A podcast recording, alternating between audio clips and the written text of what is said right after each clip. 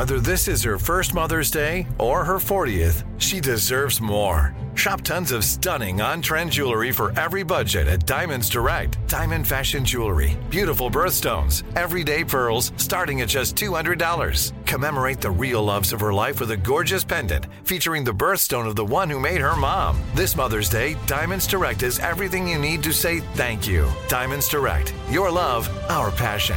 Online at diamondsdirect.com.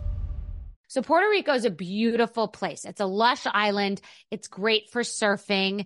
It's got a culture like you feel like you've really gone somewhere far and you don't need a passport, which honestly I do really enjoy. It's a beautiful island. The people are amazing. The food is amazing. The water, the beaches, the vibe. It's a great place. It really is. In Puerto Rico, you'll taste the influence of Spanish, African, and native Taino traditions, sometimes all in the same dish. Puerto Rican chefs and restaurants put their passion into every bite. Puerto Rico is an excellent destination for food, which may not be a well known fact. Whether it's a five star restaurant or local favorite spot, no one does food like Puerto Rico. No passport required for U.S. citizens and permanent residents.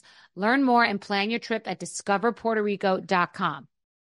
If you want to level up your marketing and business knowledge, look no further than the Marketing School podcast, hosted by Neil Patel and yours truly, Eric Siu. It is the number one marketing podcast on Apple and number 15 on business in the United States. Now, if you want to listen to interesting conversations with operators that have been there, done that, also with other interesting guests, then listen to Marketing School every weekday on the iHeartRadio app, Apple Podcasts, or wherever you get your podcasts.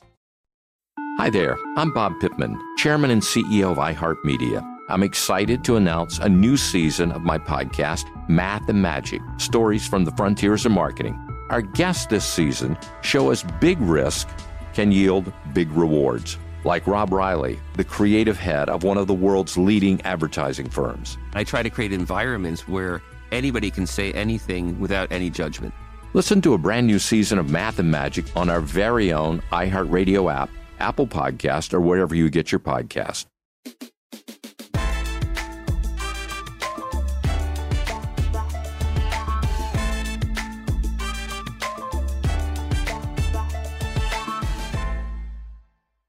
People are traveling. That can be very anxiety producing. Have a plan for your packing. First of all, roll your items, have separate packing bags. They could be Ziploc bags, they could be actual packing cubes, but you could do either by each each outfit goes in one packing cube, or it could be all t-shirts going to packing cube, all underwear, etc. Try to pick a color scheme. When I travel, I'll decide I'm either wearing the browns, or if it's tropical, the colors, or if it's skiing or somewhere like urban, like a city like Boston or something, I'll pick black. I'll pick a hardware if you care about your hardware matching, and wear the heavy things on the plane with you or in the car with you. And you're not going to wear most of it, so cut 30% of it out. You could wear the same shoes multiple times with different outfits. Pick a color scheme because that means that you need fewer accessories, bags, and staples for that trip. Just make your life easier.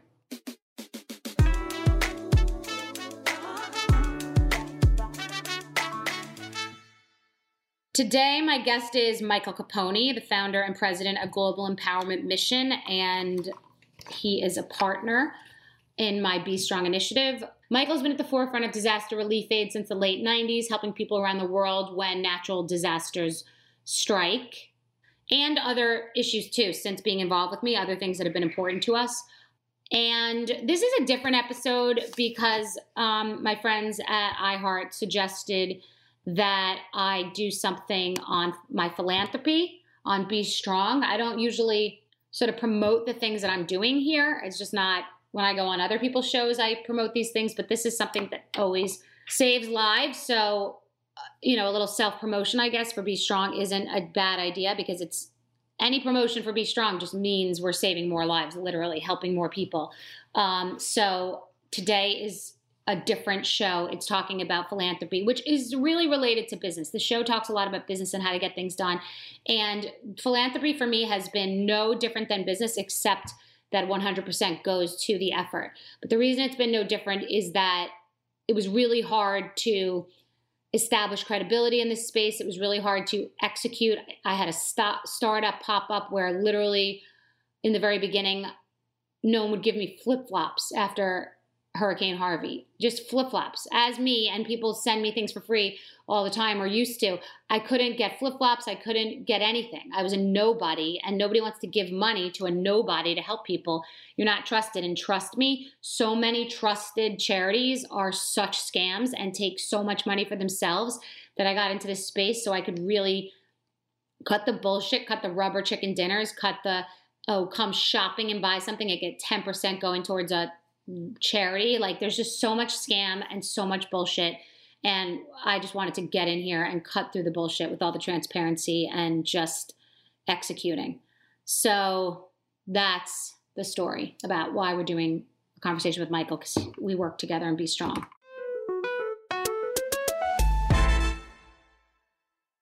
Hello. Hi, how are you? Good. Okay, so this is Michael Capponi, who I have worked with on many different missions all over the world on relief work with Be Strong. Uh, so, Michael, you have an interesting story, in my opinion, which is why we wanted to talk to you today. Not about just all of the work that we've done, because while that's interesting, it can be a little bit uh, tedious and boring for people. And sometimes I have to tell you that people aren't always in the mood to give and they have deal fatigue now because of all the crazy stuff going on in the world. So I think um, sort of people getting an understanding of you and the business of of philanthropy, which is really why I've been successful at this because it really is there's a business aspect to it and execution and being organized and it feels like you're starting a new uh, business just not for profit so uh, tell everyone what your business trajectory has been. Like, well, I met you years ago. I, I was I went to some. There was a girl whose father was the publisher, Jerry Powers, I think. He was the publisher of Ocean Drive magazine, and I went with his daughter to like a fancy party in Miami, like a very jet setty, fast crowd party in Miami at this big house on the water. I don't remember where it was. You could tell us. And I think it was your house, and I remember meeting you, and you were super standoffish and really too cool, like a like a club promoter, and I think that's what you were. So explain how I came into that night and who you were then and when that was. So my father was in the nightclub business, and I ended up in the nightclub business. So the first part of my career, from being a 15 year old to basically 30 something, I was at the helm of nightlife in Miami Beach and opened up, uh, you know, lots of different nightclubs and learned the art of networking and uh, connecting the dots, which really was a great lesson and teaching to what we're doing now with philanthropy because it's kind of the same thing. You have to get a whole bunch of really important people to come to an event. Now, instead of doing that, you're getting a whole bunch of really important people or regular people to donate to a cause. So it's the same art form.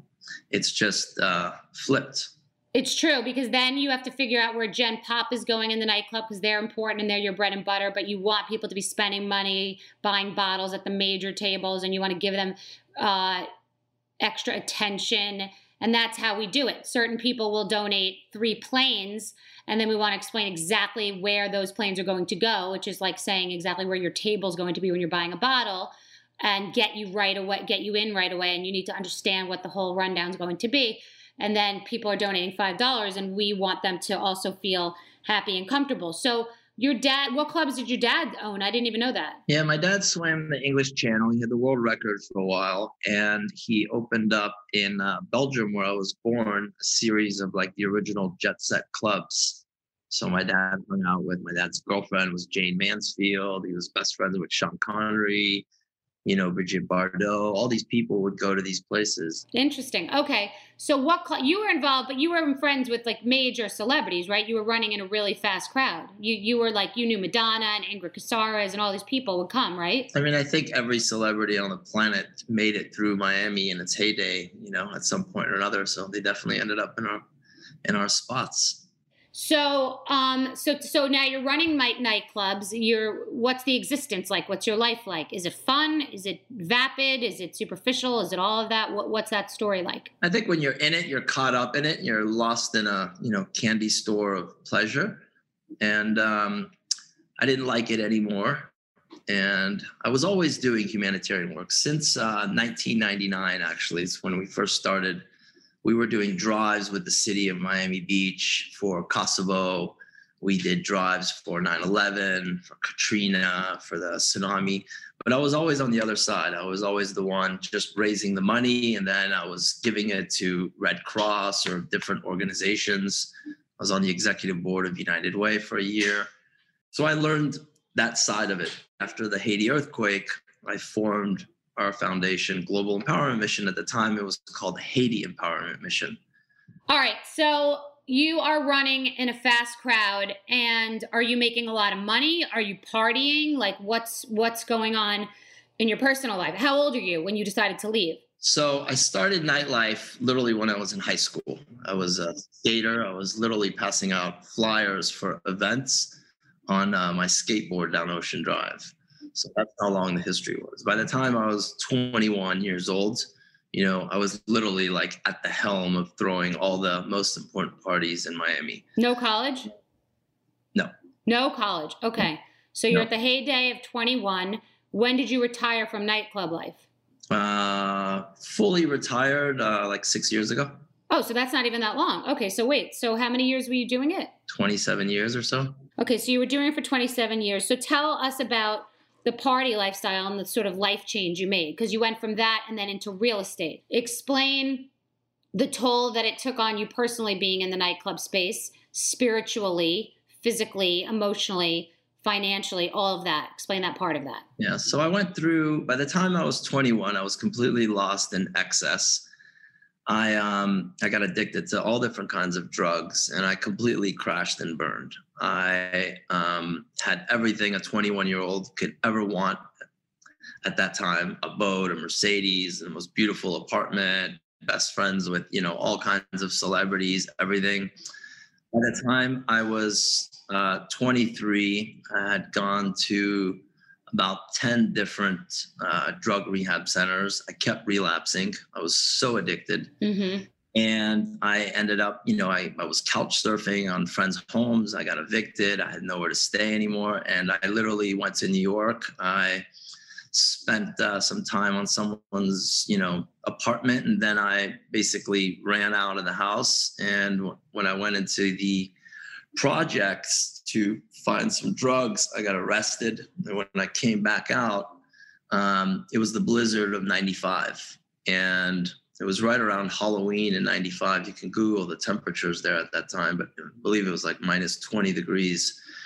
And there was nowhere, there was no way to get back to basically society at that time, you know? And it was today I look at it as the most valuable lesson that I've ever gone through. And and I encourage people who've gone through really difficult situations in life to try to transmute it and find, you know, the real reasons. Mm-hmm. Um, I wouldn't trade it for anything in the world today. If you offered me actually a billion dollars and said we can erase that, I'd say no way. That's how like incredibly valuable it was. But I did honestly spend uh, from the time of Halloween to New Year's Eve '95 completely homeless in the streets of New York in a blizzard. You know, I had a literally a garbage bag as a as a raincoat over me. It was pretty hardcore, and there was subway tokens at the time. I had to collect literally 10 subway tokens just to trade them for a $10 bill and then basically just to survive. And you're on this treadmill and it, was just this like endless treadmill. And you know, if at, at the time you're looking up and you're you're like, you know, you know, where's God and why did this happen to me? You're in in such a negative state that you you can't see ahead of you. But this was all, I believe, part of my destiny and my formation years for the work that we're actually doing now. I was lucky. I had, you know, a good family and I was flown to Europe. They, you know, put me in the proper treatments and I. Uh, At that time or prior to that? Well, prior to that and then right after that. And. But why did you go? Why were you homeless? Because you had shame? You had a family that would have pulled you out of this? Had you burned every bridge? Like why what Yeah, I think you I think you burn every single bridge at that time and there's just uh there's just nowhere to go. And I ended up in uh Belgium and from that day on, I've never to this day touched a drug again, a recreational drug, ever, not one single time. And no rehab. You had been to 10 rehabs, but this time you did it just on your own. You hit rock bottom, went to Belgium, and you didn't go to meetings. You just, not that I'm, not that there's a reason to not go to meetings, just your path was that you didn't go to meetings. Actually, what happened is when I got clean, I think the universe had one more big surprise for me. Um, then one day I fell in a coma and I had a benign brain tumor. I was in a coma for like 36 hours. When I woke up, they basically told me that I wasn't going to survive. And they told my father there was no chance I could survive, that, you know, with all the things that are going on with me and the methadone and all this stuff. And um, my mother came in and begged them to, you know, at least attempt to try to save me. I underwent three uh, operations on a meningioma tumor and the total three operations were about 60 hours of brain surgery imagine. Wow. So after that i got meningitis and that meningitis almost killed me in itself. I had to stay on iv for like two months basically and you, you have so much antibiotics that it basically gets rid of like all your white blood cells. I had a therapist giving me like one pound weights. I remember i couldn't even like lift the one pound weight. That's how like deep in the dark tunnel you know I was. And I made it through and I understood for the first time that, you know, there was a reason why I had actually survived when nobody said, you know, everybody, every doctor there said I wasn't going to survive. Unfortunately, through the process, my dad had a stroke and then he died while I was in the hospital, in the hospital next door. So that was a very, you know, hard thing on me. And after that, I um, got well. I moved to the Caribbean. I surfed for about a year. I got my strength back. And then I went back to Miami. And then I got back in nightlife because that's the trade that I knew best. But I always knew that I wasn't going to be in it for, you know, a very long amount of time. So this time I was back in nightlife in a different Miami. Miami had really changed. In the early 90s, it was this bohemian chic, coolest place and, you know, by the time I got back in 1998, 99, it was much more commercialized. Mm-hmm. It was very different. And nightlife wasn't as raw and wasn't as interesting. So I was always looking for other things to do that would be, um, you know, a better fit. So that's when I started um, getting into philanthropy and use utilizing all my contacts in Miami every time there was a a, uh, a disaster and that's how we built this up you know basically something would happen let's just say 9-11 would happen. I'd call the mayor Neisen Kasdin at the time. I'd say we should organize a miami citywide drive. And then he'd go on tv and he would say you know all the fire stations are collecting aid and everything. And then we would at that time as just a private citizen that's how i got my feet wet with this uh, experience that's important because people often reach out to me and say, How do I help? And so people say, I want to send a bunch of clothes, and then I have to sort of defeat them by saying, if you just send a box of random clothes that you know aren't from a big company in multiple sizes, we would have to sort them, and then people aren't getting their size, and it's demoralizing. And so things that people traditionally think will help aren't necessarily helpful, which is why often money is helpful. But now with social media, communicating and connecting and spreading awareness is a tool and that's how people have helped a lot. But michael's discussing that he was just a civilian who wanted to help and he had a skill set because of nightclub promoting and he ended up building some houses in real estate development. Um, and i've produced events in my past large scale events and i have run a business. And often the thing that you do in your normal life even getting your kids off to school or getting the schedule or soccer or whatever it is in your household connects to philanthropy. It could help you with philanthropy. So it seems like an inaccessible world to kind of get in in a meaningful way, but you just have to dip your foot in. And the first time I tried to help, nobody wanted to help me and nobody would give me anything and no one would donate money because I was a nobody in that space. I was a somebody in entertainment, but a nobody in that space. So you just kind of got to be organized, be transparent, be reliable, delegate, execute, and get on the road and try it.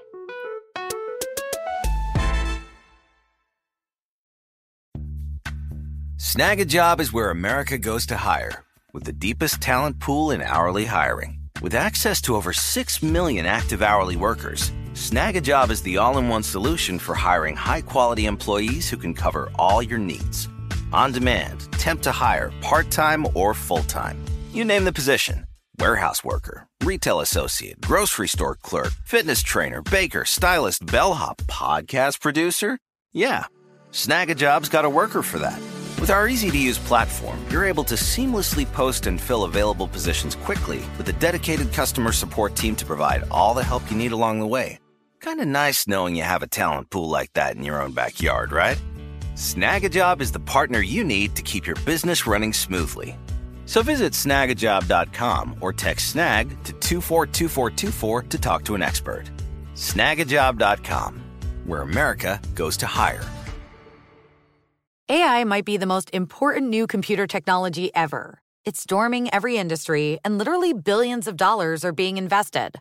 So buckle up. The problem is that AI needs a lot of speed and processing power. So, how do you compete without costs spiraling out of control? It's time to upgrade to the next generation of the cloud Oracle Cloud Infrastructure, or OCI.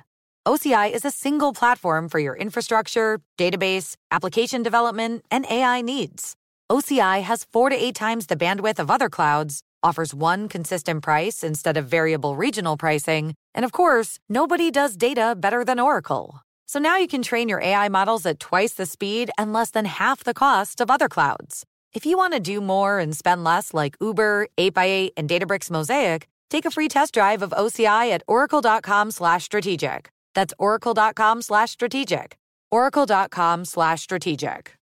If you want to level up your marketing and business knowledge, then look no further than the Marketing School podcast hosted by Neil Patel and yours truly, Eric Siu. It is the number one marketing podcast in the United States and number 15 on business in the United States. And it has amazing guests such as Alex Hormozi, Layla Hormozi, Cody Sanchez. We pull in these amazing interviews with other people that are not only great marketers, but actual operators. And the icing on the cake is Neil and myself were also operators as well. So we share learnings from the trenches. We share secrets that we otherwise wouldn't be sharing with other people. And we also share other advantages that will help you get ahead of your competition. So all you have to do is listen to Marketing School every weekday on the iHeartRadio app, Apple Podcasts, or wherever you get your podcasts. Hi there, I'm Bob Pittman, Chairman and CEO of iHeartMedia. I'm excited to announce a new season of my podcast, Math and Magic Stories from the Frontiers of Marketing. Our guests this season remind us to embrace change and fearlessly look toward the future. Like Andrew Jarecki, award winning filmmaker and creator of Moviefone. The studios didn't really control the theaters, the theaters didn't control the studios. And I thought, well, there's a window in here where I could make things easier for the consumer and also make something that would be very useful for the industry. Or Kellyn Kenny, Chief Marketing and Growth Officer at AT&T, who installed fiber in customers' houses rather than leading from afar. It is so crucial that you spend time with the customers. That is the best lesson. In these exciting times, we're looking to the math, the strategy and analytics, and the magic, the creative spark, more than ever. Listen to a brand new season of Math and Magic on our very own iHeartRadio app, Apple Podcast, or wherever you get your podcast.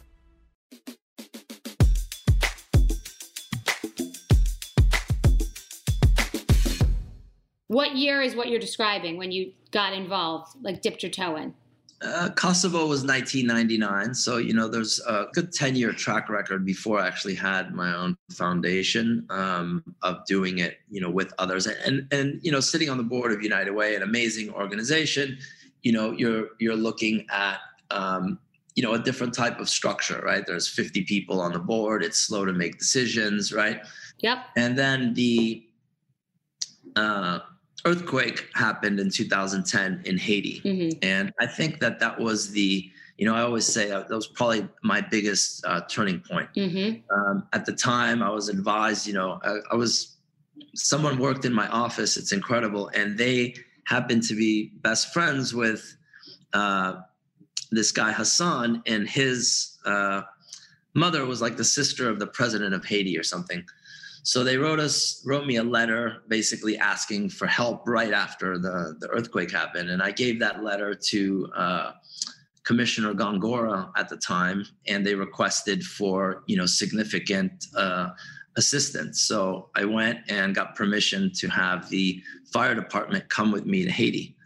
So this was a tricky thing because I was kind of the captain of the mission, but I wasn't a firefighter and I had never been to Haiti but we had a lot of support from the government at the time. They gave us, uh, you know, a couple big buses, and we had collected all kinds of supplies in Miami. We were there right after the earthquake happened. We were one of the first teams there, and that was the most, you know, insane experience that you could ever imagine. I mean, just to give you an example, um, when we showed up at a hospital where basically there was, you know, 500 people there that were screaming the whole time. Mm-hmm. Most people had a rock that had like fallen on their arm, and their arm mm-hmm. was like hanging by a thread. And it had been like four days, and there was like maggots in there, like blood.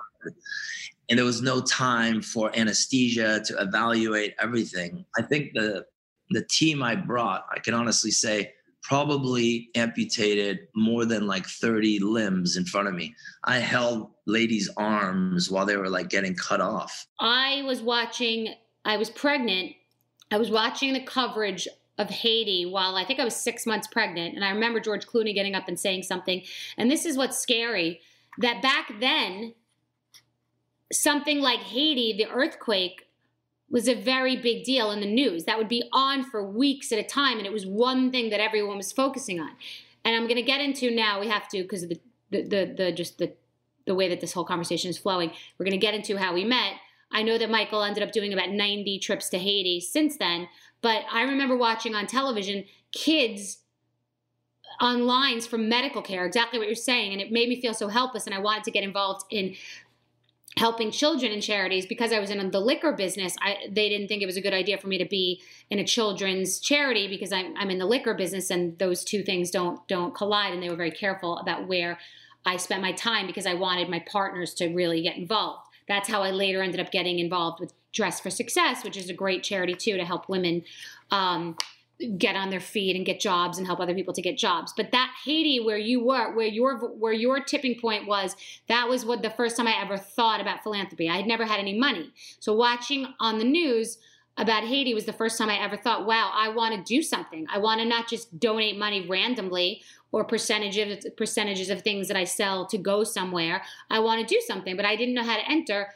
And when I bring up that that was the biggest deal in the world then, now you'll be dealing with a hurricane at the same time as a shortage of PPE in the country, at the same time as a building collapses and there are 300 people dead. Right now, there's a massive homeless crisis in the country, but you, you just sent me a text that we're still sending aid to Louisiana because when the headlines fade, we're still finishing missions. So the headlines fade after the Australia fires, but we've committed to do relief work, so we're still finishing.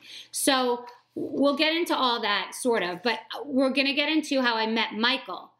Uh, I had already done a relief effort for Hurricane Harvey in Texas. I decided I wanted to do something. I ended up raising $300,000 in money and in kind, and it was impossible. For me to get this money and to get this going was impossible. Nobody knew who I was, nobody cared. I'm going to give Tinsley Mortimer a shout out because she donated $10,000 at that time to an unproven charity. And that was a big bulk of the beginning of the money. And it sort of put us on the map. And me going there and getting all these pictures put us on the map. And I did that. And it was a one off. It was just something I really wanted to help. It was, this is actually a crisis. That's how that started. Um, I was watching all these celebrities linked to big bureaucratic charities that I you know, people don't know where they're donating, don't know what these people are doing. I later learned even more from Michael about the percentage that actually goes. There are a lot of scams. There are a lot of legal scams and a lot of illegal scams. But if you're putting money, you need to know exactly where it's going. You're donating money. If it's a dollar, if it's a million dollars, you need to know exactly where it's going. That's been missing. So now I finished that. And then Hurricane Maria hits. And that's in Puerto Rico, and it's everywhere in the news. And I have no idea how to insert myself. I don't know what to do. I'm texting all these celebrities that I know plane, help me get a plane. Nobody's flying in there. What do we do?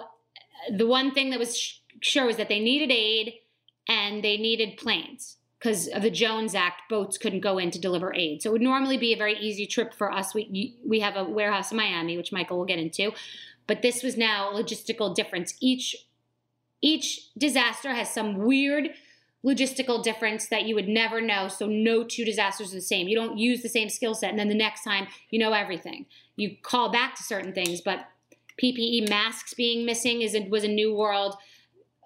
Dust from volcanoes erupting was a new world. Surfside was a new world. People were under rubble.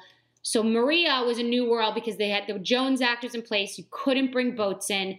People need a plane. So now I'm obsessed with finding a plane. I finally decided, okay, I'll spend my money. I'm going to charter a plane and we're going to fill it with stuff from Costco. What do we do? How do we fill this plane and what do we do when we get there? I knew one Puerto Rican woman who was very connected, and that was sort of what I had going. She was very connected, so we were going to fill this plane. So I start calling people about filling this plane, and then Jennifer Bell says, I know a girl who I already knew. What, who was it? What was the girl with the son? I'm mixing up her name. Eve. A girl named Eve. And she says, I know a guy who has a warehouse filled with aid. So now enter Michael and myself on a group text with this guy, Omar, and you could take it away. What happened from your perspective? My perspective, I'm connected to you. You can help me fill this plane so I don't have to go to Costco and fill this order that these children's hospitals had been giving to me by Twitter and by text. You can help me and you can help me distribute. So now enter Michael in my life. Yeah, so at the time we we had borrowed a warehouse from uh, Moishe Mana, and it was like a pop up, and he just let us operate out of there. And we were dealing with only local uh, community collection aid, right? People ah. from Miami were just dropping off stuff, so we had a whole bunch of supplies, maybe two million pounds worth of uh, supplies. You wanted uh, to fill the plane, so you know we agreed, and I think uh, Violet and Omar and everybody um, went with you and ironically, um, you know, I had been, I had seen before, you know, people and the Kim Kardashians and things like that, you know, go to Haiti, and I didn't think it was going to have any impact. And I remember in the beginning thinking in my head, it's funny, I could say it now because you've certainly showed yourself to be the exact opposite of that. But I was like, oh, a housewife wants to go to Puerto Rico. I was like, you guys take her. I don't need to go on this trip. It's just going to be whatever, you know? But you guys were praying for someone with a plane, I heard. Omar said you were praying for someone to come with a plane. Well, even more ironically, in my meditations, you know, it had like kind of shown me that, you know, something really big was going to happen and that, you know, we were going to play a significant role in these disasters. And I actually remember telling my team before I met you, I was like, it's interesting. The universe is basically telling me that we're going to play this major role in this thing and you know there's like barely any funds and you know in, in, to operate with i don't know how we're going to make a dent in this and then all of a sudden my phone started getting these Google alerts and I was looking and it was like Bethenny Frankel in Puerto Rico with Global Empowerment Mission. And I kept getting them. And then um, I noticed our, uh, you know, donation link was starting to like buzz a lot. And there was like donations coming in. You and I hadn't even really met yet. Mm-hmm. And I was very impressed. I was like, wow, this one really has some, you know, amazing impact. So I picked you up at the airport and then you were very touched by Puerto Rico and you were like, oh my God, I need to do more. I need to do more. What can I do? And, you know, and I remember in the car, we were like, you know, should get on our advisory board and you could be, you know, spokesperson at the time and, you know, really help us. And literally within a week, you went and told your Puerto Rico story on all these talk shows from Ellen to, you know, I forgot there was so many. But every time you did that, you brought an amazing amount of awareness. And the warehouse, we would start getting emails that, you know, what you and I had figured out is that we weren't the only ones in Miami collecting aid, and that's the whole secret. That there was people that had uh, fundraisers and drives in South Carolina, in Texas, in Ohio, all over, and we knew that there was no way that this groups, these groups, were going to be able to actually execute that. So we started reaching out to them And because of the exposure that was given, they started contacting us too. And next thing you know, we inherited like 10 million pounds worth of aid, which is a lot. So, yeah. So, what Michael's saying, two things that happened. I went on the first trip and did distributions and went over to the state building and these guys in khakis were sitting there with coffees and it was miles literally miles and minutes away from where people were waiting on their roofs for water they they were rationing insulin i mean they were dying because no one would go there they had no electricity no clean water no one would go the president hadn't been there yet and um, and so people would just pull up to this truck. Didn't matter if they got toilet paper, diapers, they didn't care. They were just waiting for hours and hours and hours for water, for everything. So when I came back, that was the first of like six trips that I did. I, as Michael said, I was I was talking about it. Ellen gave three planes. Steve Harvey gave a plane. Elvis Duran gave a plane. We ended up doing 53 planes in and out. Each mission was tailored differently. And as Michael's explaining, he was amassing the aid all over the country because we were using Twitter as a tool. Twitter was where I would write this stuff and then children's hospitals would say hey we need a, a b c d e and then um, but but in ohio a church would say we have thousands of pounds because people around the country were inadvertently just without a plan and this is the point about philanthropy we have to get into amassing aid. They were doing drives taking uh, convention centers and high schools and taking in aid it's a, you can't just take in aid without a distribution plan. So we were saving them because you can't take people's donations without a way to distribute it. And people have gotten into major trouble doing that in the Australia fires. And you know, philanthropy is a serious business. You can't just take in aid and not distribute it. So we were helping people saying, well, you got to get the aid to us. So around the country, Michael was like, promote this, talk about this. And I was telling it on Twitter, and then people were calling us from high schools and convention centers, and we would say, get it to get it to the dock in Miami, and we'll move it. What do you have? So I became this switchboard, and Michael became this operations person. And when he picked me up at the airport, he scared the shit out of me because he was like, You're going to be uh, our, our head, whatever. I forgot what the hell you said. You'll be the head person and you'll be the fit. I'm like, Whoa, no, I'm doing one relief work to Puerto Rico. Relax. I have a business. I have a daughter. Like, I'm not your everything. He had me introduced to everybody and he wanted me to sort of be the face of this whole thing. And I was like, take it easy. Because Michael's very pushy in that way.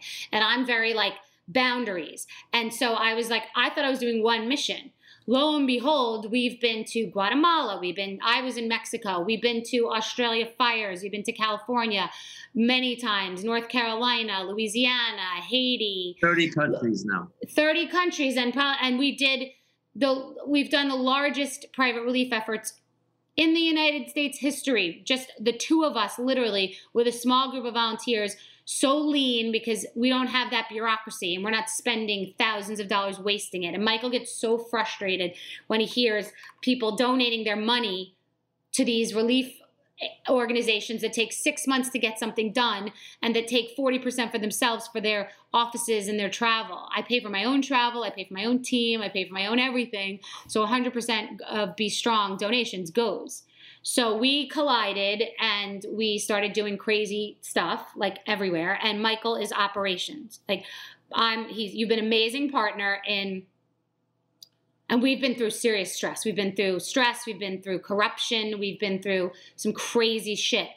But I'm always the person who, you know, makes sure that I have to know exactly where the money's going and I have to control the message and what we're working on and like because Michael wants to do everything in every place, which is great. But I'll be like, no, now it's time to pull the car out. We have to like close this up because if we get in too deep, we can't get out. So, and Michael will be like, well, we have to finish this up because we still have to build these schools and we still have to, you know, help these churches. And so it's a very good marriage of me controlling Michael, Michael controlling what I'm saying. If I'm saying something I can't be saying because we're dealing with a government and we have to be politically correct and we have to play the game and be diplomatic with them because we are sometimes going rogue, meaning we're not going and attaching ourselves to a government, otherwise, we'd be able to get nothing done. But we also have to play the game with the government, otherwise, they won't let us fly our planes in or our boats in or whatever we're doing, or our military in or our retired military in. So it's a, it's a, it's a serious situation.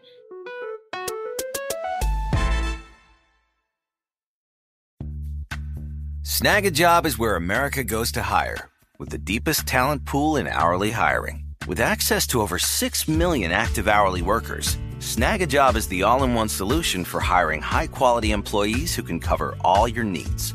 On demand, temp to hire, part time or full time. You name the position warehouse worker, retail associate, grocery store clerk, fitness trainer, baker, stylist, bellhop, podcast producer. Yeah, Snagajob's got a worker for that. With our easy to use platform, you're able to seamlessly post and fill available positions quickly with a dedicated customer support team to provide all the help you need along the way. Kind of nice knowing you have a talent pool like that in your own backyard, right? Snagajob is the partner you need to keep your business running smoothly. So visit snagajob.com or text snag to 242424 to talk to an expert. Snagajob.com, where America goes to hire. If you want to level up your marketing and business knowledge, then look no further than the Marketing School podcast hosted by Neil Patel and yours truly, Eric Siu. It is the number one marketing podcast in the United States and number 15 on business in the United States. And it has amazing guests such as Alex Hormozi, Layla Hormozi, Cody Sanchez. We pull in these amazing interviews with other people that are not only great marketers, but actual operators. And the icing on the cake is Neil and myself were also operators as well. So we share learnings from the trenches.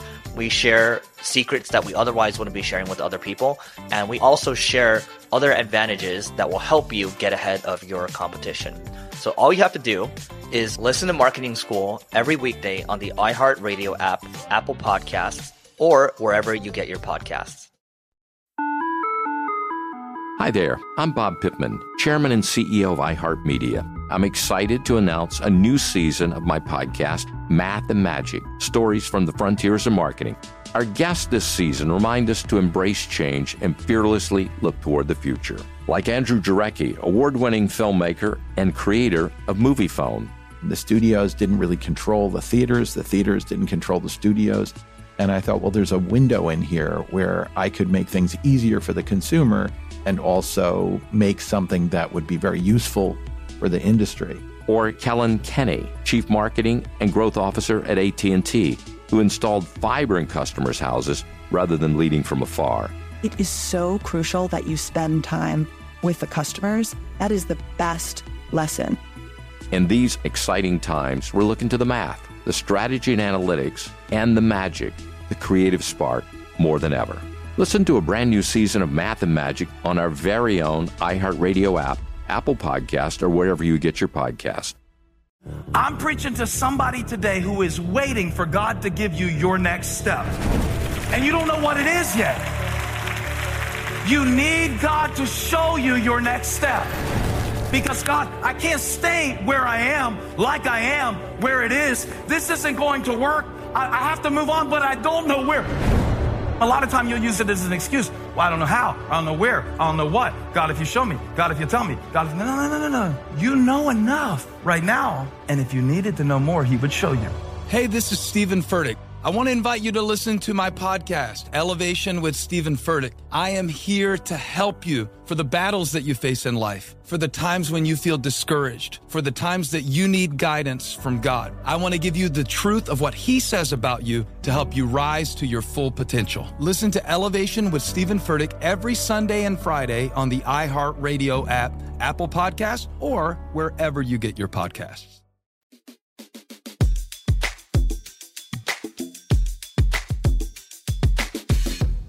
I want you to talk a little bit about lack of transparency in the world of philanthropy, like how people don't know where they're donating to and how you get frustrated when you see celebrities posting links and they have no idea where the money is really going. I'd like you to talk about that. And I will say that you are very, uh, we both started more naive. You may be even more naive than I did, but when we got started on this level with this public sort of awareness, I don't think you saw a lot of the corruption coming. And I was like a step ahead of you with that, being like, oh no, we got to keep our circle so tight because this is where corruption lies. Because when it's a shit show and it's a disaster and we're trying to help and everyone's trying to help, we think everybody else is like us and wants to help. And that's when the predators come in. So let's talk about first transparency, bureaucracy, and how we work on such a lean budget based compared to other people. And um, and then talk about the corruption that we've seen and how people really don't know necessarily where they're donating, no matter how famous the person is who's doing it or, you know, that kind of thing. Yeah. So when we go back to the Haiti story, right, where it all originates from, basically, you know, billions was was hundreds of billions of dollars were were raised for Haiti. Um, I was on the board of you know a giant uh, organization and I didn't have my own foundation. And, you know, after trip two, we set up a tent city. And then the, all the, the whole time I was like, you know, the big orgs are going to come in and basically just fix this and take it over. We'll, we'll have just done that. Mm-hmm. And after about nine, ten months in Haiti, I realized that was never going to happen. And I owned this problem. And the 3,000 people I had in my tent city, there was nothing I could do with them. I either just walk away and own that karma for life, or I have to find a plan for them and that led me to you know this basically you have to problem solve on every single thing. So you're very correct. Every single disaster is exactly like a new corporate startup. You have to basically have a new set of donors, a new master plan, a new string of governments, new shipping routes, right? Sometimes it's by plane, by ship, by all different kinds of carriers. But there's case law that does help us, meaning it is totally different, but there are some fuck ups that you've made or some stresses that we've had so we wouldn't make that mistake again. You know what I mean? Yeah, well the you know the biggest thing is that, you know, we do not distribute aid unless you know we're doing it ourselves or supervising a, a, partner right? So like we just pulled off right now let's stick with haiti. Those little kids that were sleeping in that tent city in 2010 we've put them through college. Those kids are in college now. They're wearing BStrong shirts now. They're fully educated. They speak english. They're at the port in a secret port where we have a 400 foot ship come and literally delivered the last load was 529 pallets. I mean, think about how big that mm-hmm. is. Just for someone to understand that, that's 22 18 wheelers filled with supplies, right? That we brought to Haiti. And we didn't just dump it off there and hope for the best. We were there for 12 days at that port. We had 67 Haitian trucks come from different groups and organizations and come pick that aid up and drive it to like every single part of the whole South Coast in three different zones or states or departments.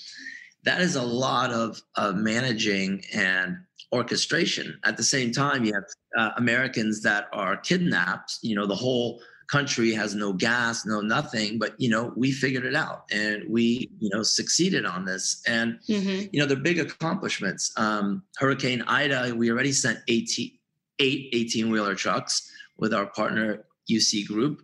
And now we're going to send another 10 of rebuilding materials. We're going to have 10 trucks of just plywood to rebuild. In the Bahamas, we sent 24 barges. Imagine an entire barge that's you know 200 feet long uh, with supplies stacked. So we've grown, you know, incredibly. And the mission we just did in Haiti, and there's an, actually an article about it right now, if the government would have done that exact same mission, it would have cost taxpayers minimum 50 to 60 million dollars. We probably pulled that off for 300 grand. That's what I want to com- convey. When I came into the warehouse with Michael, I because I'm very organized as you all know, I wanted there to be a system. I wanted there to be boxes, a assembly line and things to be ready.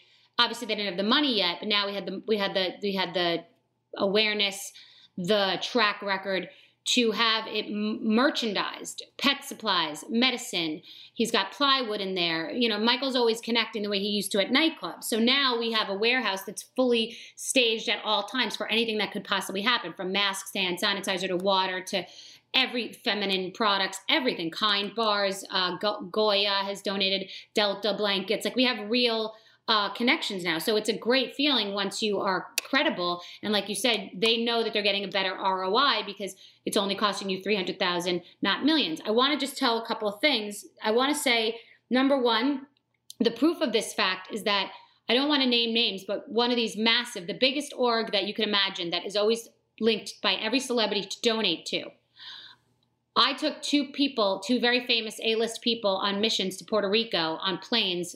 Missions that probably cost thirty to fifty thousand dollars because they went to that organization and said, "Hi, we see what's going on in Puerto Rico. We have money. We want to donate a plane and fill it." And they said, "That's not what we do." So you're talking about someone at the level of like a, you know, Demi Lovato or Ariana Grande calling and saying, I have money, I have $50,000, I want a plane filled with aid. And they're going to the biggest org saying, Can you help us? And they say, No, we don't do that. You should call Bethenny Frankel. So these people are calling me, who the hell am I? What the hell do I know? So I'm taking them on these aids. One was to go to the, uh, elderly, I think it was the hospitals that had no generators. Another one was just regular relief to go through villages and bring aid to a bunch of different houses. And that's the point. So you you know just because it has a name brand, if it's a purse, it doesn't mean it's better than a bag that's much less expensive. And just because it has a name brand, if it's a relief org, you're probably paying for the markup just like in a expensive handbag. You're paying for the packaging the real estate the bureaucracy the travel the their literature all the bullshit their website their social media. You're paying for all that shit. So we are sort of like we don't do rubber chicken dinners. We don't pay for tablecloths. We don't pay for talent. It's the money from you guys to the people. And i also want to say you have played such an amazing role in helping us because you you tell us when the thing happens. We may not even know. Often Michael knows about weather patterns and disasters, but you let us know this is a problem. Look what just happened. I found out about Astroworld from my assistant and then looked at social media and it was everywhere there from you. And then I reached out to Michael and said, Can we help these families? So because of you, things become important to us. If so many people say it to us, it becomes important to us. Because of social media, I've had hospitals reach out to us and say we need exactly this, and then we go to the warehouse and deliver it to them. I send that message to Michael, and then he executes it if we can help.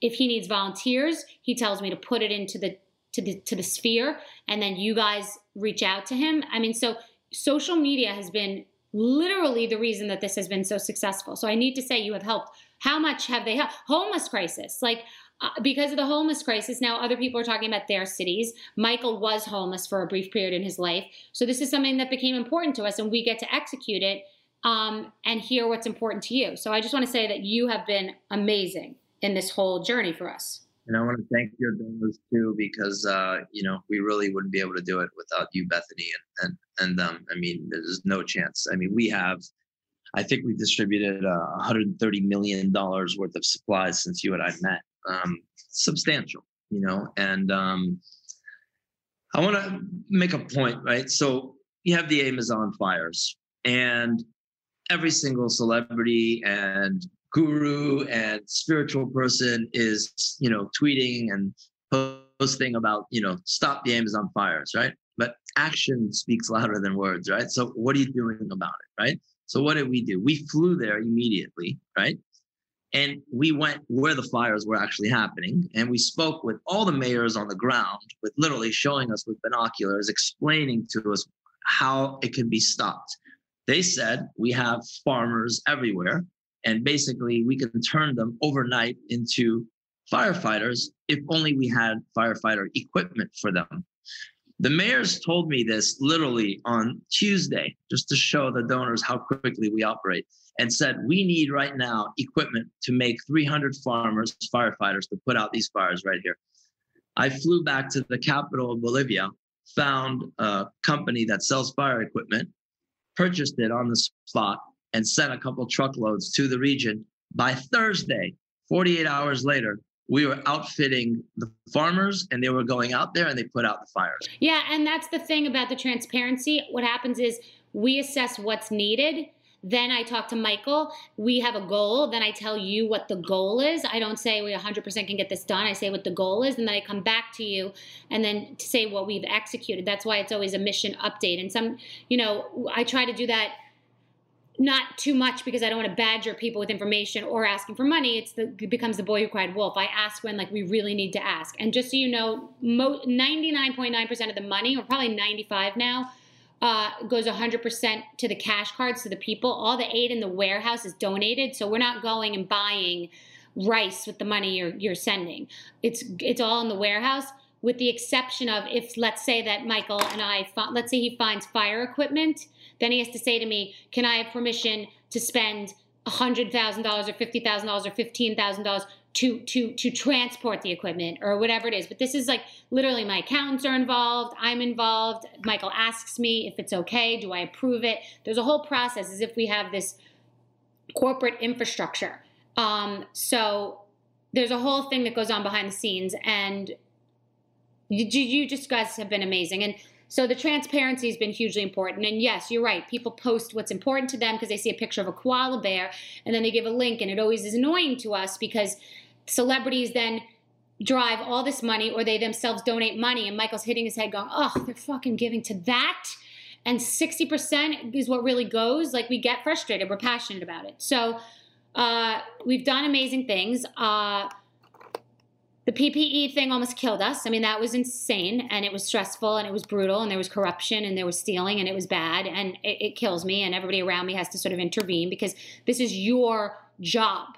That's not my only job. And everybody sort of feels like they have to pull me out because I can't get myself out. So I have to control myself and I have to control myself for my health and decide when to extricate and when we have to close things up and not do everything. So that's been a big, and not go to every single thing. It's like an event. I may be I may say I, I tried to fly to New Orleans and remember all the flights got canceled and we will raise more money if I am physically there. And we I've been to the Bahamas many times and Puerto Rico and everywhere, but I can't go to everything. So I've had to control myself in this process. Otherwise, I'd be killing myself. I used to go to Guatemala and Mexico and everywhere. So I can can't go every single place. I go, I choose my spots.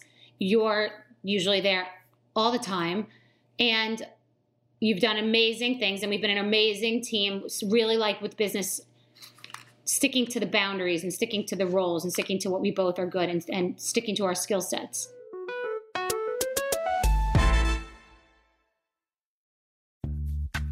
Snagajob is where America goes to hire, with the deepest talent pool in hourly hiring. With access to over 6 million active hourly workers, Snagajob is the all in one solution for hiring high quality employees who can cover all your needs. On demand, temp to hire, part time or full time. You name the position warehouse worker, retail associate, grocery store clerk, fitness trainer, baker, stylist, bellhop, podcast producer. Yeah, Snagajob's got a worker for that. With our easy to use platform, you're able to seamlessly post and fill available positions quickly with a dedicated customer support team to provide all the help you need along the way. Kind of nice knowing you have a talent pool like that in your own backyard, right? Snagajob is the partner you need to keep your business running smoothly. So visit snagajob.com or text snag to 242424 to talk to an expert. Snagajob.com, where America goes to hire. If you want to level up your marketing and business knowledge, then look no further than the Marketing School podcast hosted by Neil Patel and yours truly, Eric Siu. It is the number one marketing podcast in the United States and number 15 on business in the United States. And it has amazing guests such as Alex Hormozi, Layla Hormozi, Cody Sanchez. We pull in these amazing interviews with other people that are not only great marketers, but actual operators. And the icing on the cake is Neil and myself were also operators as well. So we share learnings from the trenches. We share secrets that we otherwise wouldn't be sharing with other people. And we also share other advantages that will help you get ahead of your competition. So all you have to do is listen to Marketing School every weekday on the iHeartRadio app, Apple Podcasts, or wherever you get your podcasts. Hi there, I'm Bob Pittman, Chairman and CEO of iHeartMedia. I'm excited to announce a new season of my podcast, Math and Magic Stories from the Frontiers of Marketing. Our guests this season remind us to embrace change and fearlessly look toward the future. Like Andrew Jarecki, award winning filmmaker and creator of Moviefone. The studios didn't really control the theaters, the theaters didn't control the studios. And I thought, well, there's a window in here where I could make things easier for the consumer and also make something that would be very useful for the industry. Or Kellyn Kenny, Chief Marketing and Growth Officer at AT&T, who installed fiber in customers' houses rather than leading from afar. It is so crucial that you spend time with the customers. That is the best lesson. In these exciting times, we're looking to the math, the strategy and analytics, and the magic, the creative spark, more than ever. Listen to a brand new season of Math and Magic on our very own iHeartRadio app Apple Podcast, or wherever you get your podcast. I'm preaching to somebody today who is waiting for God to give you your next step. And you don't know what it is yet. You need God to show you your next step because God, I can't stay where I am like I am where it is. This isn't going to work. I, I have to move on, but I don't know where. A lot of time you'll use it as an excuse. Well, I don't know how. I don't know where. I don't know what. God, if you show me. God, if you tell me. God, if, no, no, no, no, no. You know enough right now. And if you needed to know more, He would show you. Hey, this is Stephen Furtick. I want to invite you to listen to my podcast, Elevation with Stephen Furtick. I am here to help you for the battles that you face in life, for the times when you feel discouraged, for the times that you need guidance from God. I want to give you the truth of what He says about you to help you rise to your full potential. Listen to Elevation with Stephen Furtick every Sunday and Friday on the iHeartRadio app, Apple Podcasts, or wherever you get your podcasts.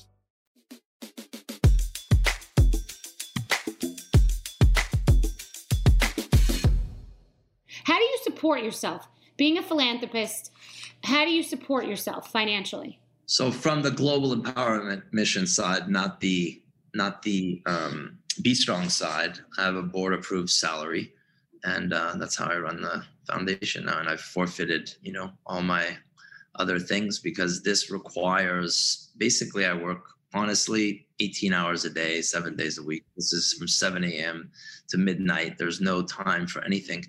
You know, you have to track these things. You have to, if I, I used to surf and I still do. And when I saw a, a big swell coming and, you know, going to Barbados, I would fly to Barbados, um, you know, because I knew that swell was going to hit. That's how we operate today with hurricanes. I mean, the donors should know when Hurricane Ida was still offshore, we were loading our 18 wheeler trucks with UC Group. Same with Bahamas. We were flying when the thing was still happening. The thing was with Bahamas, the storm was still happening when I was flying there. We, we were doing recon, you know, um, while the, the thing was still still twirling. So the, the name of the game today is like I said, it's like you you, you we're always usually the first or second people on the ground. Um, you know, World Kitchen's incredible. They're always there, you know, early also. Yeah. And, you know, you get there and you assess. They have to assess, you know, what they do. And we do a, a different role, right? And we have to assess that immediately. So you fly into Abaco and you get a quick read. Okay, there's 300 homes that are destroyed. How many are we going to be able to realistically repair? Let's take half. But you got to assess the situation. And then, literally, within 24 hours, you got to come up with a game plan, right? So it's effectively Shark Tank you come up with your business plan and you then have to present it because you're trying to get people to donate. You're trying you're you're distributing aid while trying to update your website. You're dealing with celebrities and they want a deck. And you're like i don't have a deck on what's going on in puerto rico because we're creating the deck as it's happening.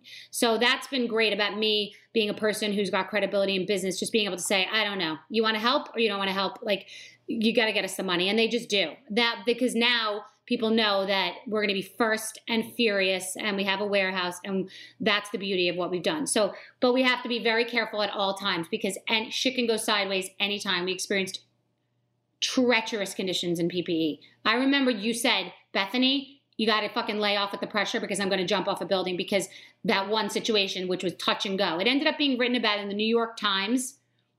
The ppe fraud and corruption remember, we didn't know what was going on until we were in the middle of it. Meaning, I started to say to Michael, something's fucked up with these people.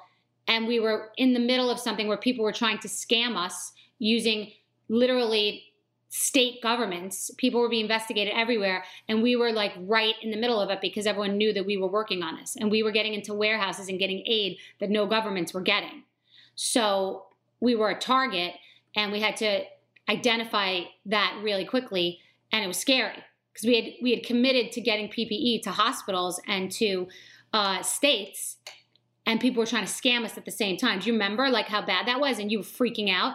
It's crazy, and we realized we realize now that like we have to know that people are coming to scam during times of disaster as soon as the pandemic happened, you know, you got a, hundred or so groups that basically hijacked all the existing PPE and just sat on it in different warehouses and, and marked it up. And then the hospitals couldn't get to it. So we were forced right. to negotiate with some of them and and and buy through them and some were legit and some were illegitimate. But we didn't know that immediately. No. We didn't know what the deal was worldwide with masks. We didn't know what the deal was. You're learning, you're flying a plane while you're building it.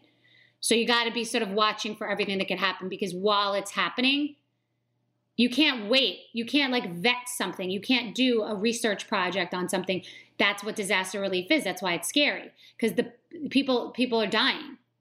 People were dying. Doctors were dying. So you had to sort of be figuring out the equation and the enigma and where the scams are while doing it time isn't on your side. That's the one thing. It's different than a business because you might you can't create a business plan when people are dying. I mean we did you know we did incredible things. We we sent ppe to 750 different institutions including you know maybe 500 hospitals 200 nursery homes. Know, big deal. We sent uh, 10 10 18 wheelers of just uh, hazmat suits to new york city alone. And you know, we we had to purchase uh, at the time PPE because there was nowhere to get it. But ironically, in uh, the end of 2020 and especially 2021, now these same uh, people that were trying to sell it to us, they got stuck with it, and now they wanted to give it back and donate. And we probably received this year alone about $35 million worth of donated PPE. Can you imagine? No, it's crazy. It was a stock. It was a stock surge, and it was the stock was up through the roof, and we were trying to buy that stock when it was at the peak. So we were trying to figure out how what's more important, money than t- or time. And governments decided, and we decided that money was less important than time. We were set masks were up to seven dollars and fifty cents in certain crazy states when they should be forty nine cents, and we were trying to to deal with that, and then try to also get masks once the stock crashed, and then everybody was trying to deplete. It was a crazy scam situation. Same thing with the hazmat suits. Anyway, we're inside baseball. Um, you have been amazing and done amazing things, and you've dedicated your whole life to helping people. And um, how many years ago did we meet? Six now almost six five, right? It's been extraordinary. It's been extraordinary. It's been really extraordinary. Nobody else is like you. Nobody. You can get things done that nobody else can do. It's it makes sense that you used to do real estate development. It makes sense you used to do nightclubs. You really can figure out crazy stuff dealing with corruption, with crime, with hijackers, with different. You're very good dealing with different you know, you've we've had to please Republicans, Democrats, the Christians, the Jews, like riding the line, knowing the political landscape, what to say, what not to say. It's been excellent. It's been a great, great ride. Not without bumps, but no businesses, and it's been amazing, and I'm really grateful for it. No, I'm really, we're really grateful for you. I really think that you have, uh, you know, you we have have made it. You know, you really have. Um, every single time I go to a place, it's problem solving. And that's the mind has to understand how to problem solve. You have to go there, okay, what's the situation? What's the need? Yep. And then our job is to come back and how can we get this need to this place for the least amount of money in the quickest amount of, in the shortest amount of time? That's that's business. So that's why. Yeah. And we're successful at it every time. There's a California fire, a truck is there two weeks later. Ida, we had trucks 48 hours later. You know, St. Vincent, we were the first ones there. Um, all right, Michael, it's been amazing. Um, I'm so grateful, and I'm glad that that's why in the beginning I wanted you, to people to hear your story because it's connected to what we're talking about. You know, people need want to hear like a person story because you might be just like them. So uh, if you want to donate, Bethenny, B E T H E N N Y dot com slash be strong. And we are transparent in what we're working on and what we have worked on and where the money goes. And Michael is integral in that process. So I wanted to talk about giving back and sort of our process, much like a small business, in how we get these things done. So thank you so much for being here with us. Thank you.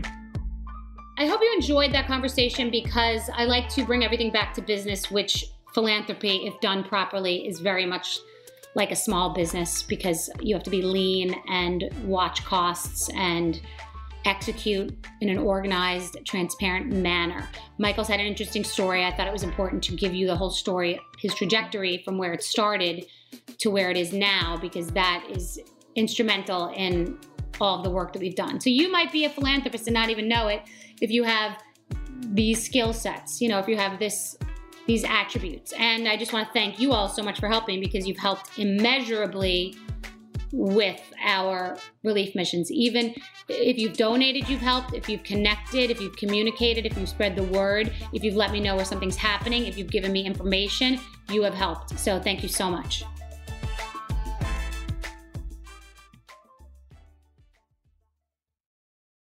If you want to level up your marketing and business knowledge, look no further than the Marketing School podcast, hosted by Neil Patel and yours truly, Eric Siu.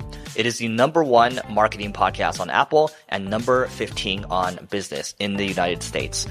Now, if you want to listen to interesting conversations with operators that have been there, done that, also with other interesting guests, then listen to Marketing School every weekday on the iHeartRadio app, Apple Podcasts, or wherever you get your podcasts. Hi there, I'm Bob Pittman, Chairman and CEO of iHeartMedia. I'm excited to announce a new season of my podcast, Math and Magic Stories from the Frontiers of Marketing. Our guests this season show us big risk can yield big rewards, like Rob Reilly, the creative head of one of the world's leading advertising firms. I try to create environments where anybody can say anything without any judgment. Listen to a brand new season of Math and Magic on our very own iHeartRadio app Apple Podcast, or wherever you get your podcast. Acclaimed comics writer and notorious Scott Summers hater, Rosie Knight. Well, hello, Emmy winning podcaster and totally unbiased Targaryen royal supporter, Jason Concepcion. Somehow the X Ray Vision podcast has returned. And like always, we'll be here every week. You'll hear from TV writers, actors, comics creators, pop culture critics. Nothing is off the table. Listen to X Ray Vision on the iHeartRadio app, Apple Podcasts, or wherever you get your podcasts. Imagine you're a fly on the wall at a dinner between the mafia, the CIA, and the KGB. That's where my new podcast begins. This is Neil Strauss, host of To Live and Die in LA, and I wanted to quickly tell you about an intense new series about a dangerous spy taught to seduce men for their secrets and sometimes their lives. From Tenderfoot TV, this is To Die For. To Die For is available now. Listen for free on the iHeartRadio app, Apple Podcasts or wherever you get your podcasts.